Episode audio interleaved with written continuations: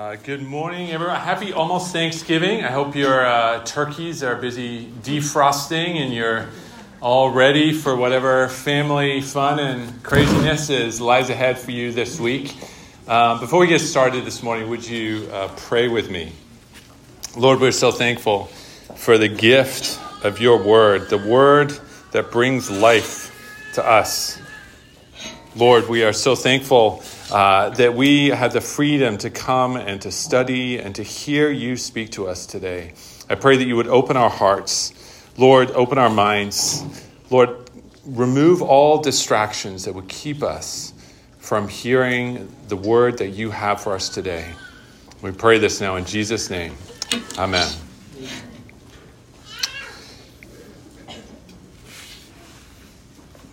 Okay. Well, I can't think of a more fitting text for this time of year than our uh, passage today in Ephesians 1. This is an extended song of praise and thanksgiving to God for the abundant blessings that He has poured out on His people. And especially as I reflect on all the realities of life for most people who were living in Ephesus at the time of uh, when Paul was writing this uh, letter. And I could see then why he would want to focus his, uh, their attention in this direction. Because for all the, the nice paintings and pretty pictures I showed you of Ephesus a few weeks ago, life for the average person living in the city of Ephesus would have been quite difficult. Books, movies, TV shows, they kind of portray the Roman Empire as being somewhere very clean and neat and tidy and organized, and people walking around in these clean white togas and they all have perfect hair, like the statues that you see in museums. But it's hard for me to believe that this really reflects the reality of life in Ephesus. So, yes, absolutely, incredible, impressive architectural and engineering feats. But think about it. Only a tiny number of people had the wealth to live in those fancy villas and live lives in the, like they do in the movies and the TV shows. For the rest, life was hard work and challenges abounded. There was essentially little to no medical care, right? A simple infection could kill you. Surgeries were largely out of the question. Dental care was crude. Then factor in the difficulties of being a new Christian. Remember, at this point in the early church, the vast majority of Christians in Ephesus would have been brand new believers. Certainly, there were a few, like we know Timothy uh, had this, comes, comes from this legacy of faith, but even that would have been in a compressed period of time. But in cities like Ephesus, which had only just received the gospel from Paul, almost everyone would be learning and growing from scratch at the same time. To some extent, it was still the blind leading the blind. And being a Christian put you out on the outside of most social circles and work clubs or sort of unions, if you will. Uh, refusal to participate in emperor worship or idolatry would have caused isolation, public shame, and potential loss of income. If you had a Jewish background, you would no longer be welcome, most likely, in the synagogue. If you had a Gentile background, you would have been rejected from the pagan temples, which if you remember, was a really big deal in Ephesus. Remember, I talked about the powerful influence of the cult of Artemis and that enormous temple. She ruled the city of Ephesus. So, being a Christian, while technically not treasonous, would nevertheless raise deep suspicions. In other words, the, the Ephesians battled illnesses, diseases, social pressure, family pressure, financial hardship, and spiritual warfare. I don't know about you, but that feels awfully familiar, very close to home. And they did all of this, though, as brand new baby Christians, right? With little or no cultural or political power. That's the context into which Paul pronounces this incredible opening song of praise and thanksgiving to God. A praise song that in the original Greek it tumbles forward, uh, cascading for like 200 words, one giant long sentence in Greek. A praise song offering thanksgiving to God for his abundant, overwhelming, all encompassing blessings and provisions. And most significantly, You know, at this time of the year, we're thinking about, tend to think about our material blessings. Lord, thank you for this house, for this job, for these people, for my health. But most significantly, the, the blessings that Paul gives thanks to God for here are the things that can never be taken from you, ever. Poverty, sickness, death, they cannot touch election, adoption, redemption. No government can ever touch your status as part of the elect. No narcissist can ever seize your status as a son or daughter of God. No illness can ever erode the redemption and forgiveness of sins that you have in Christ. These blessings all belong to the Ephesians forever. Promised by God, paid for with the blood of Christ, and they belong to you and to me also. And so this morning, I want you to rejoice in your redemption. I want you to see the incredible grace that God has poured out on you, grace that can never be touched by the pain and suffering and struggle of this world. And we're going to see this grace and this glorious redemption by examining three profound blessings that we have now in Christ. So, the first great blessing that we have, according to our text, is redemption. We're starting in verse 7 this week, Ephesians chapter 1, verse 7.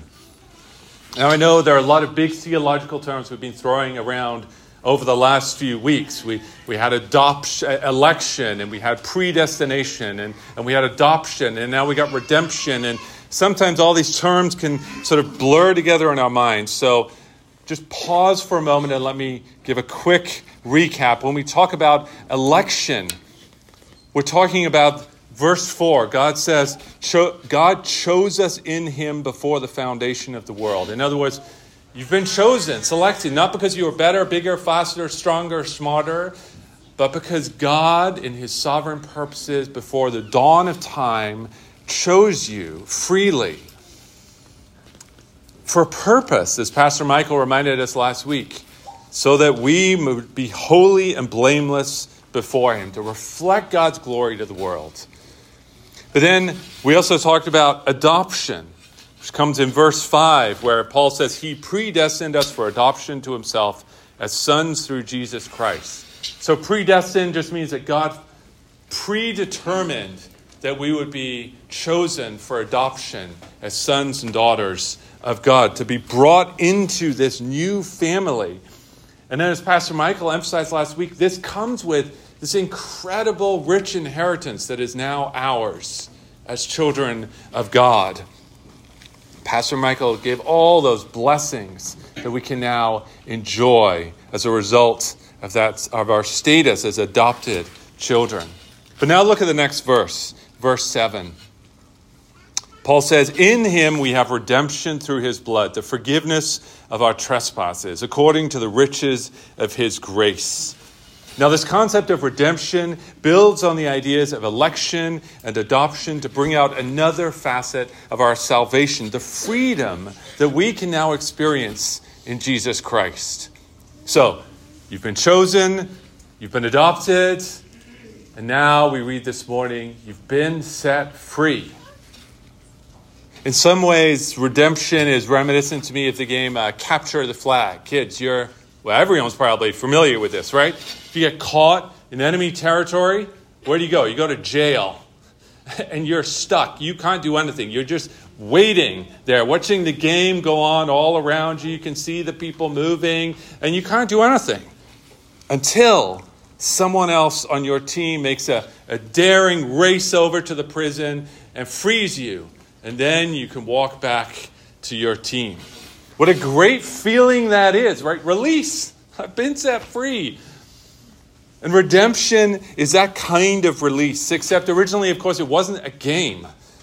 It referred to the release of actual prisoners in jail, or perhaps slaves who were released from bondage. Or perhaps if someone was kidnapped and a ransom was paid to set them free. Each one of these situations involves a direct, deliberate intervention of another person. Because prisoners can't free themselves. Right? They need someone to rescue them. I, I always, I don't know why, but the, the image that comes to mind is someone is sort of in a straight jacket, like their hands are, are bound behind them. You can't wriggle yourself free. You need somebody to intervene specifically and directly to free you. This divine rescue is a powerful and pervasive image running all through the Bible. And the Exodus is perhaps the most dramatic example of redemption in the Old Testament because we see God doing just this thing, taking direct and specific action to intervene in the lives of his people. Right, rescuing them from slavery in Egypt, forcibly removing them from Pharaoh's grasp, sending the plagues, parting the seas, leading the way. And I want you to notice there's this deep, just incredible sense of ownership here. Right? God says to Pharaoh, Let my people go. Not let the people go. Let my people go. In other words, the Israelites belong to God. They are His, not Pharaoh's. They are God's chosen people. And as such, God will work to rescue them from slavery. Their redemption was rooted in their election and their adoption. God elected them, He chose them, He adopted them, He made them His own, and now He will redeem them. God says, You are mine. You belong to me, and nobody else has a right to touch you. Now, this freedom, it's not absolute freedom. It was never meant to reflect some kind of autonomous, uh, uh, libertarian freedom where where his people could then go off and do whatever they wanted to. God freed the people from slavery so that they could then live out their true identity as children of God, redeemed out of bondage to Pharaoh in order that they might then serve God in holiness. And this remarkable act of redemption, it, it, it's not free, of course. There's a great price that has to be paid. As Paul says here in verse 7, this redemption comes through his blood. The blood here referring to the blood of Jesus Christ. It was not just that Jesus had to die, but his blood had to be shed for us as well. Now, why all this blood? Non Christians all the time are asking, like, what is the deal with all this blood? And in the Old Testament, God makes it clear that blood represents life. And therefore, sacrifices for sin and atonement required an animal sacrifice involving blood. That's what we heard from uh, Hebrews 9 just a, a moment ago. After listing all the ways that, that blood was used in the Old Testament, the author summarizes by saying, Indeed, um, under the law, almost everything is purified with blood. And without the shedding of blood, there is no forgiveness of sins. When God sent the final plague on Egypt, the people were to smear blood right on the doorposts of their homes. And when God saw the blood, he would pass over that house and death would not enter. And in this manner, the people were finally set free from slavery. The lamb was killed, the blood was shed in their place. The lamb died so they would not have to. Now, several years after leaving Ephesus, Paul would make a very similar point in his farewell message to the, the leaders, the elders of Ephesus. He tells them in Acts 20, verse 28 Pay careful attention to yourselves and to all the flock in which the Holy Spirit has made you overseers to care for the church of God, which he obtained with his own blood. Jesus didn't buy a church building with his blood, he bought the people of God with his blood. His people brought back into his family, restored to their rightful home. That's the gift and blessing we have in and through the work of Jesus Christ. As Paul says in Colossians uh, chapter 1, verses 13 and 14, he has delivered us from the domain of darkness and transferred us to the kingdom of his beloved Son, in whom we have redemption, the forgiveness of sins. Which means if you've put your trust in Jesus, then that deliverance, that, that redemption, that relocation from one kingdom to another, that's happened already in your life.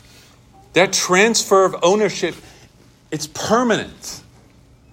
Nobody can take that away from you. No matter what chaotic circumstances are, are swirling around you right now. And although we only experience some tiny amount of the blessings of that redemption here and now, one day we will experience it fully and completely and for all of eternity. Now, meanwhile, Satan will try to convince you that you are still in chains, that you are still bound in chains, still stuck in that prison, that your status is uncertain, that you don't deserve to be set free, that you cannot experience new life in Christ. But the text says otherwise. In him we have already, right now, redemption through his blood. The, the, the deed of sale has been sealed for all eternity by the blood of Christ, which means we can walk freely and fully in confident assurance of that great blessing today. Now, as we move to the second blessing, we, we leads to the next question. What is the impact of this redemption? Just how exactly does it change our lives? And this leads to the second blessing, which comes again in verse 7, and that's forgiveness. He says, In him we have redemption through his blood, the forgiveness of our trespasses. You know, sin is the biggest challenge that we face in life. Not a challenging homework assignment, not your struggling finances, not a difficult boss, not that one relative who continues to drive you crazy, not even your health, despite whatever aches, pains, illnesses, and diseases you may be struggling with. Your primary problem in this life is the same as mine, and that's sin. Why? Because this sin is what separates us from God. It's the deadly disease that has infected every single part of creation, every cell, every atom. It's a dirt that cannot be washed away, a presence that cannot be escaped. It's like uh, if you've ever stayed in, in a hotel and, and you open the door and you realize, oh, wow, somebody was smoking in here before we got it here, right? You can just smell it. There's that nasty, acrid smell, and it clings to everything. It's in the bed, it's in the sheets, it's in the chairs, it's in the curtains, it's in the bathroom, it's in the carpet. It seems to cling even to the walls. You can't see it, but there is no mistaking it. You can't vacuum it out. The cleaners, right? They try and mask it with air fresheners, and you can still smell it. Like you try and run the little air conditioner to try and all it does is just blow that nasty smell around the room. And that's kind of like sin. It permeates everything, and there is no escaping it. It gets into every nook and cranny of our lives. No amount of cleaning or scrubbing will ever get it out. And the challenge for us is that God and sin, they do not mix. They are oil and water.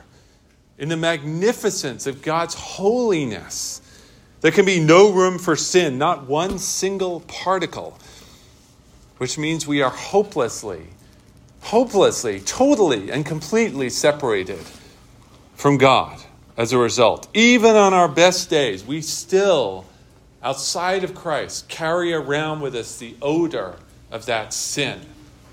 It lingers on us the same way onions linger on us long after we're done cutting them.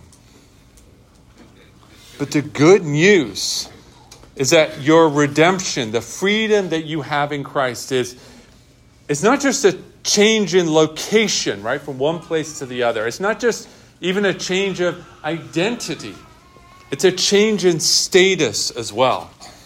Through the work Jesus Christ did on the cross, all your debts have been paid in full. All your sins have been atoned for. God's wrath has been permanently removed. The sin that stubbornly clung to you for years, it's been, it's been washed away. And you now stand before God, holy, cleansed, new, a new creation, right? Paul says the old is gone, the new has come already. What a weight has been lifted from us now as a result. Jesus Christ has dealt not only with the problem of your sin nature, that original sin that you were born with, but he continues to work forgiveness for all the ways that you continue now to fail and fall short of God's holy standard. Paul says, In him we have already this redemption, this forgiveness of our sins. It's not only secure, it is ongoing every moment of every single day, every, every lustful thought, every moment of anger, every covetous desire, every jealous outburst, every time we stretch the truth or try to cover up our failures and mistakes, from the tiniest thoughts to the, the thoughts of thoughts that we have, right? To the most egregious moral failures, all of it Jesus Christ has paid for all of it. And we have access now to that forgiveness, total and complete forgiveness. All that guilt and shame is just gone. It is washed away. It is erased, wiped clean because there is no condemnation now in Jesus Christ. That instinct you have to hide from God and others, it's not necessary.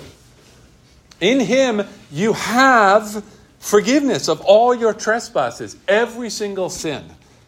If you've repented of your sin, you can walk with your head held high, not rejoicing in your own righteousness, but recognizing God's gracious provision in the very middle of your unrighteousness. You know, we think of Thanksgiving as being this time of, of abundance and blessing because of all the food, right? All this enormous table piled high, a 25 pound turkey, a huge vat of mashed potatoes. But this redemption, this forgiveness of sin, it knocks it out of the park. It's according to the riches of God's grace, which He lavished upon us. You know, when you go to an ice cream store and you see all the flavors and they you can get taste, right? And they give you this tiny, it's like this tiny little spoon, and they take this little tiny scoop of ice cream and give it to you for taste. And I think in our guilt and in our shame, we misunderstand God's grace is operating in that same way. Like we sort of have to sidle up to Him half heartedly and, and, be like, God, look, I know you probably don't want to do this for me. It's a lot to ask. But if I could just get just this little part of my sin, if you could just just just forgive this part and I'll take care of the rest. Don't worry, I'll, I'll clean it all up. But but just cover this little bit for me, please. But look at the text. God doesn't work in teaspoons. He piles your high, your plate high with more than you can even ask for or ever imagine. That teaspoon is like this, like a, a mountain of ice cream. Right? He pours out his grace in abundance. Abundance. Right? He lavishes it on us over and over and over again. And He delights to do this now in Christ. You know, I think about um, a water park. Have you seen, seen, been to a water park and you've seen these giant buckets and they slowly fill up with like thousands of gallons of water. And then when they reach tipping point, the whole thing comes crashing down. And all the kids are standing underneath and you get like just completely drenched with water. Uh, this is the perfect picture for me of the riches of God's grace being lavished on us cleansing, refreshing, renewing, overwhelming, bringing joy and laughter and delight and it's never ending stream of blessing. That he pours it out and it just refills and it goes again. Pours it out, refills and goes again. Pours it out, refills and goes again. Over and over. A well that will never, ever, ever run dry. But here's the thing if you've been to water parks, then you know there are two groups of people in this exact situation. Right? There are those who sit off in the chairs to one side watching the fun. And then there are those who are actually standing there under the water, like, let's get this on. And we see something similar in our walk with Christ. Right? The lavish, over the top, overabundant, unceasing grace of God. It's on offer to everyone, right? The price has been paid. Admission has been granted. And yet, over time, how often do we grow weary and maybe even bored with it all? I mean, like, I guess it's nice for the excitable new believers, right? But I'm just kind of fine walking through life under my own strengths. Sure, I don't feel so great spiritually all the time, but, you know, my salvation's secure. I, I know I'm in the kingdom. I mean, occasionally I feel some spray coming off the water. That feels nice. I get little spritzes of grace. But I've learned to live with that lingering, smoky aroma of sin that pervades my life. And so I just kind of sit and I watch and I wait. How many of us do that? It's ridiculous. God's offering this, this overwhelming, abundant blessing of grace to bring joy and life and healing and cleansing and refreshment. And we sit off to the side. Now, Paul doesn't tell anyone to do anything in this opening song of praise. He just lets his own personal awe for God just come spilling out. It's like he can't contain himself when he reflects on the amazing blessings that he has in Christ. But how can we read this and not be led to question the degree of our own thankfulness, the measure of our own awe of what God has done, the extent of our own experience of such grace filled forgiveness? Where do you find yourself most often? Standing under that glorious, life giving waterfall of forgiveness, or sitting off to the side, watching others enjoy the cleansing, renewing power of God's grace. Don't wait. Don't keep putting it off. Turn to God in confession and repentance for all of it, everything, every little bit of it that's hold, that you're holding on to still. Cry out to Him for help and experience the freedom that comes from knowing that all your sins and trespasses have been washed away. Now, these blessings are amazing, but as if that's not enough, there is more here that Paul speaks of in verses 8 through 10. These young believers in Ephesus, right they're working so hard to build and establish small churches in one of the largest cities in the uh, uh, Roman Empire. And they needed to be reminded of one more truth concerning their election their adoption, and their redemption. And that was the ultimate purpose of God's grand plan, namely the unification of all things in and through Jesus Christ. So if you look, because one long sentence, we have to read starting in verse 7 for it to make sense. But he says, In him we have redemption through his blood, the forgiveness of our trespasses, according to the riches of his grace, which he lavished upon us in all wisdom and insight, making known to us the mystery of his will, according to his purpose, which he set forth in Christ as a plan for the fullness of time, to unite all things in him, things in heaven and things on earth. It's a long sentence, it's a lot to digest. So, as we consider this final blessing, I want to, to read for you the, the words of a Scottish pastor who was writing in the 18 hundreds, 1871. He was actually writing about a, passage in the Gospel of John, but what he had to say captures the essence of Paul's words here to the Ephesians so well that I wanted to read this whole. So, this pastor, George Smeaton, he says, The world is, in consequence of the vicarious work of Christ, it's no more Satan's.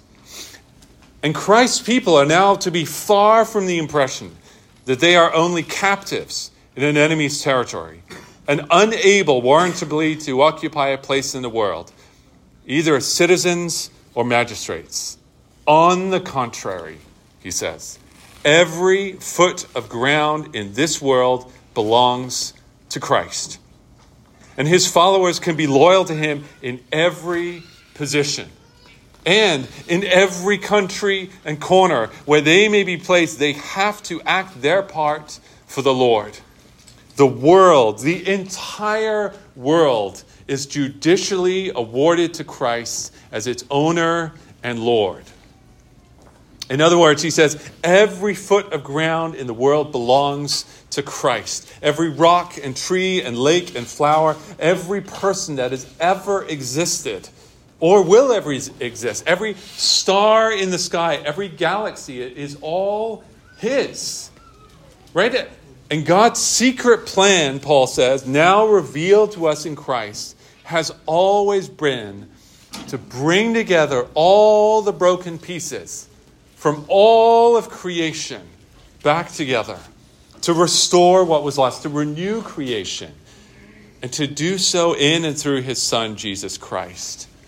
So that's this third blessing that Paul wants to remind his readers of in our passage that in pouring out his abundant blessings on us, God has given us wisdom and insight and understanding to perceive and to understand the mystery of God's will. But but what is this word mystery, right? We, we, what is he talking about here? We usually think of it as something being shadowy and, and difficult to understand, like a, like a murder mystery show on TV, and we're trying to figure out like who did it, or, or maybe some cryptic puzzle, or, or, or strange lights in the night sky, and it's mysterious, and we don't know what it is. And there is, there is a little bit of that sen- same sense of strangeness here in, in this word. You know, Ephesus had these, uh, what they called mystery cults, which were cults or secret clubs, and they, they had special initiation rites that only the members knew about, and, and this hidden secret knowledge that they kept just for themselves. But the word came to take on a, a much different meaning in the New Testament, and Paul uses it often to describe a secret that although once hidden, has now been revealed. Not just to a select few, but to everyone, everywhere. A secret that was once hidden, but now revealed, made clear. Once upon a time, we didn't know, we couldn't see, but now, according to God's purposes, he has revealed this plan to everyone. It didn't take Sherlock Holmes or Hercule Poirot to sort of solve this mystery. God's like, look, I'm just going to give you the answer right here. I'm going to unveil this, this secret and let everyone see, everywhere. No more secrets, no more hiding, publicly, openly proclaiming the arrival of the kingdom of God in his Son, Jesus Christ, right? Publicly, openly, openly proclaiming his coming, death, and resurrection. Jesus publicly and openly dying on a cross and being raised from the dead, all out in the open for anyone and everyone to see. The secret revealed. That's what Paul is talking about at the end of verse 9 when he says, which he set forth in Christ. God publicly displayed, he set forth this secret plan in his living, breathing Son, Jesus Christ. And what was the purpose, though, of this plan? From the very beginning, the plan has always been, as Paul says at the end of verse 10, to unite all things in him things in heaven and things on earth. And we know the earthly realm, but what does Paul mean by the things in heaven? In this case, Paul's not talking about the place where Christians go when they die. Paul uses the word words heaven or the heavenly places to refer to the, the spiritual realm that exists just outside of our view, right? It's almost uh, it's like a parallel universe, if you will, that, that exists with ours, a spiritual realm, alive with both angels and demons. These are the powers and principalities that we do spiritual warfare with, that we're going to read about in Ephesians 6. But this is also the realm of, of God's angelic forces that do God's will, that serve as his messengers, all operating in this realm called the heavens, meaning in the spiritual realm. And although much that happens in this realm is beyond our understanding, Paul is clear God's plan is for everything, everywhere. In all these realms, spiritual and physical, visible and invisible all of it to be brought together in and through Christ at the fullness of time, at the end of the ages. When, as he says in uh, Philippians 2, every knee will bow in heaven and on earth, in heaven and on earth, and under the earth, and every tongue will confess that Jesus Christ is Lord to the glory of God the Father. He says, In that moment, all evil will be punished, all good will prevail, justice will be both swift and absolutely perfect. No force will be able to stand in his way. All of creation is groaning until that day. Right? We, we experience little hints and tastes of the un, unifying work of Christ today, but we still await its final arrival. I know I'm sort of mixing my holidays here a little bit, but we're so close. I can't help but be reminded of Advent, right? We experience hints and tastes of Christmas all through the month of December, all through this Advent season, waiting, preparing, waiting, leading up to December 25th, right? When we finally get to celebrate and open presents and celebrate and worship our King. And in a similar way, we experience the presence of Christ daily, here and now, as He works to grow and expand His kingdom. Right? We can rest now in our election. We can take comfort from our adoption. We can live freely and boldly in light of our redemption. These are all real gifts that we experience. We, we feel that work of Christ in our lives today. But of course, the full, glorious, beautiful vision of God's perfect reign over the new heavens and the new earth awaits Christ's return. And in the meantime, there is work for us to do. Right? If God's plan is to unite all things together, spiritual and physical, and all of creation in Christ, then we should resist the temptation to see any kind of sharp division between what's happening out there in the world and what we do in here in the church. Right? Our faith should infuse every part of our lives. No partitions, no divisions, no separation. As we wrap this up here, Paul wants us to see that all is Christ's. All of it. We don't see that yet today. But one day, Christ's reign will be an unavoidable, inescapable reality, and we will rejoice in his presence as we experience together the reunification of all things on heaven and on earth under the lordship of our great God and King. What a day of rejoicing and celebration that will be. Amen. Would you pray with me? All praise be to you, God, the Father of our Lord Jesus Christ, because you have blessed us in Christ with every spiritual blessing in the heavenly places, even as you chose us in Christ before the foundation of the world. Lord, we marvel this morning at the love you displayed in predestining us for adoption to yourself through Jesus Christ. And we thank and praise you for the redemption that we now have through the blood of Christ the forgiveness of all our trespasses, washed away, cleansed, made new. Truly, Lord, you have lavished abundant, overwhelming blessings upon us.